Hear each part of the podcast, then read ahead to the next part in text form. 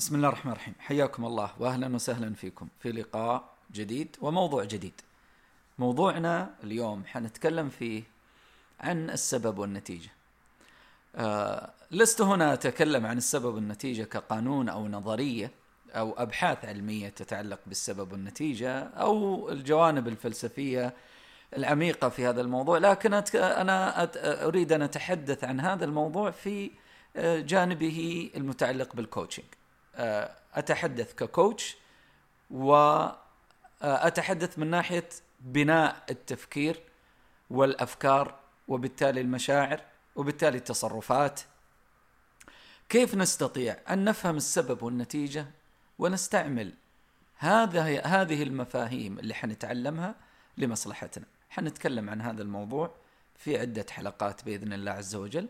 أنا أتمنى أن تكون الحلقات يعني ظريفة وجميلة وخفيفة على أسماعكم وثقيلة آه، في عقولكم لتثقلها بالفهم والعلم والمعرفة والإنتاجية بإذن الله عز وجل. دعوني أنطلق من سؤال واحد بسيط جدا رغم أن نتائجه مبهرة جدا. هل كل الأسباب تؤدي للنتائج؟ بمعنى أن الإنسان حينما يسقط من آه، مبنى من خمسة طوابق الأصل أنه يسقط فيتحطم أو يموت. لكن هل كل من سقط مات؟ الإجابة أكيد لا. لكن أغلب نعم يوجد استثناءات صحيح. هل كل من طعن مات؟ مع أنه هذا سبب للقتل لكن قد لا يؤدي للنتيجة. وبالتالي إحنا نتكلم عن أشياء هي واضحة هي حقيقية. آه، أن كل زجاج يسقط أو كل إناء زجاجي يسقط من ارتفاع عالي ينكسر. هذا الطبيعي. وكل بذرة تضعها في الأرض وتسقيها بالماء تنبت. هذا الطبيعي هذا السبب وهذه النتيجة طبيعية. لكن مع ذلك نجد أن هناك حيود. رغم أن الأسباب تحققت لكن حصل حيود فلم تعطي هذه النتائج. ليش؟ لأن هناك أسباب خفية هناك أشياء أو عوامل أو مكونات فرعية تؤدي إلى حيود النتائج. وهذه المكونات الفرعية انتفاءها أو ثبوتها أو وجودها يساعد على أن يتحقق أو تتحقق النتيجة عند حدوث السبب. وإذا انتفت أو وجدت آه، غيرها فيحيد النتيجة إلى نتائج أخرى. وبناء عليه بالنسبة للعلم أو العلماء مهما أخذت الأسباب الدنيوية الحقيقية لأمر ما ولو كان أمرا تقنيا أو آلة معينة. مهما بذلت الأسباب أنه تعطي النتيجة يظل هناك هامش خطأ محتمل يسمون العلماء error. آه ال ال أو ال error space أو ال ال ال ال الاحتمالية حدوث حيود حدوث خطأ ما. وهذا الخطأ يحدث في كل الدراسات العلمية المقننة. طيب إذا كان هذا في في الأسباب المادية ونتائجها المادية رغم أنها قريبة الدقة وعالية الدقة لكن مع ذلك ليست كل الأسباب تؤدي إلى النتائج. طيب ما بالكم في الأمور غير الواضحة؟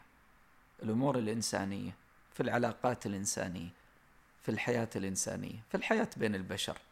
في لغات البشر حينما يتحدثون في ما نسمعه وما نراه وما نتعامل به مع الآخرين. هل كل الأسباب تؤدي إلى النتائج؟ لا طبعا. إذا كان في ال في الأشياء الحقيقية والأشياء المادية الأسباب ليس حتما تؤدي للنتائج فما بالك بأشياء اجتماعية قد تفهم بطريقة خاطئة آه، لغة تفهم خطأ آه، أسلوب آه، أن تفعل شيء لشخص آخر تريد أو تتوقع أنه شيء يسعده أو يفرحه فتجد أنه يغضبه أو تجد أنه لا يفرحه بالشكل الذي تتمناه أو اللي أنت ترجوه. إذا في هذه العلاقات الإنسانية نقدر نقول أن في حيود أيضا مثل الحيود في آه، الأشياء المادية. لكن ما مدى هذا الحيود؟ الحيود سيكون كبير جدا. كبير جدا. بمعنى أن إذا كان هناك سبب أنت تراه يؤدي إلى نتيجة من جانب اجتماعي أنت تراها نتيجة وحيدة لهذا السبب فراجع نفسك مرة أخرى. لأن الحيود كبير. فقد تبذل السبب كاملا لكن تتوفر عدة نتائج محتملة. قد تكون النتيجة اللي انت تتمناها موجودة وقد تكون تأخذ الحظ الأوفر من النسبة أو الاحتمال لكن هناك احتمال إن تطلع نتائج أخرى بل تستغرب بعض الأحيان إنه النتائج قد تصل عكس ما أنت تتوقع. ولذلك نعود إلى السؤال الفلسفي. هل كل الأسباب تعود إلى النتائج أو تحقق النتائج التي نريدها؟ هل كل النتائج هي آه، لهذا السبب؟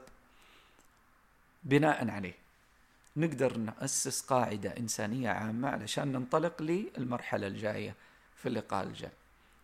نؤسس قاعدة عامة نسميها وخلوني أسميها يعني مسمى لعبد الله ليحيى إن صح التعبير. مبدأ عدم التأكد. والحقيقة مبدأ عدم التأكد هو مبدأ الهاينزبرغ يعني مبدأ علمي بحت. آه، أننا لا نستطيع أن نتأكد من مكان الإلكترون في وقت معين في لحظة معينة حول النواة. وهذا مبدأ فيزيائي بحت. لكن أنا استقيت منه آه، المبدأ الإنساني وهو أن في العلاقات الإنسانية وفي التصرفات الإنسانية لا تعتبر أنك تملك الحقيقة المطلقة وأنك تملك التفسير الحقيقي لكل أحداث الكون ولكل ما يفعله الآخرون. فقد يتصرف شخص بطريقة ما وتفسره فتجد أن تفسيرك خاطئ. إذا لست متأكدا. وقد يعني يحدث لك أمر ما من صديق أو زوج أو أخ أو أيا كان رفيق الدرب قد يحدث لك تصرف أو يتصرف معك بطريقة فتظن أن هذه الطريقة لها رد فعل واحد. هل أنت متأكد؟ كم نسبة تأكدك أن ردة فعلك هي ردة الفعل الصحيحة والطبيعية والتي لا يمكن أن ترد بغيرها؟ لو بحثت ودققت ستجد أنك لست متأكدا. والحقيقة بصراحه يعني آه، خلونا ننطلق من هذا المبدأ. دائما تعامل مع الأمور على أنك لا تقطع بصحتها أن هناك احتمال ان يكون شيئا خاطئا. من هذا المنطلق ستجد أن كثير من العلاقات تتحسن. كثير من التفسيرات لسلوك الآخرين يبدأ يتغير بالنسبة لك. إذا انطلقت من هذا المنطلق ستجد أن عندك سعة واستعداد أنك تسمع الآخرين عشان تحسن النتائج. أنك ما تستعجل في ردات أو في ردود أفعالك. آه، وتعطيها وقت. يعني بمعنى لا تتصرف مباشرة حينما يأتيك الفعل. لا تصنع ردة الفعل مباشرة. فكر قليلا. ادرس الموضوع. لأنه قد يكون لهذا السبب الذي أغضبك أو أحزنك أو ايا كان قد يكون هناك عدة احتمالات. أنت لست متأكدا.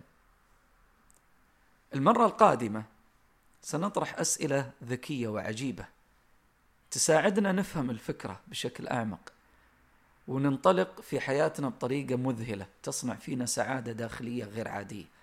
فضلا عن أنها تساعدنا أننا نتصرف بشكل أذكى بالذات في المواقف الحرجة. كونوا معي في اللقاء القادم وبإذن الله نتكلم وستتعجبون وبإذن الله تستفيدون. ألقاكم على خير. معكم عبد الله اليحيى. في أمان الله.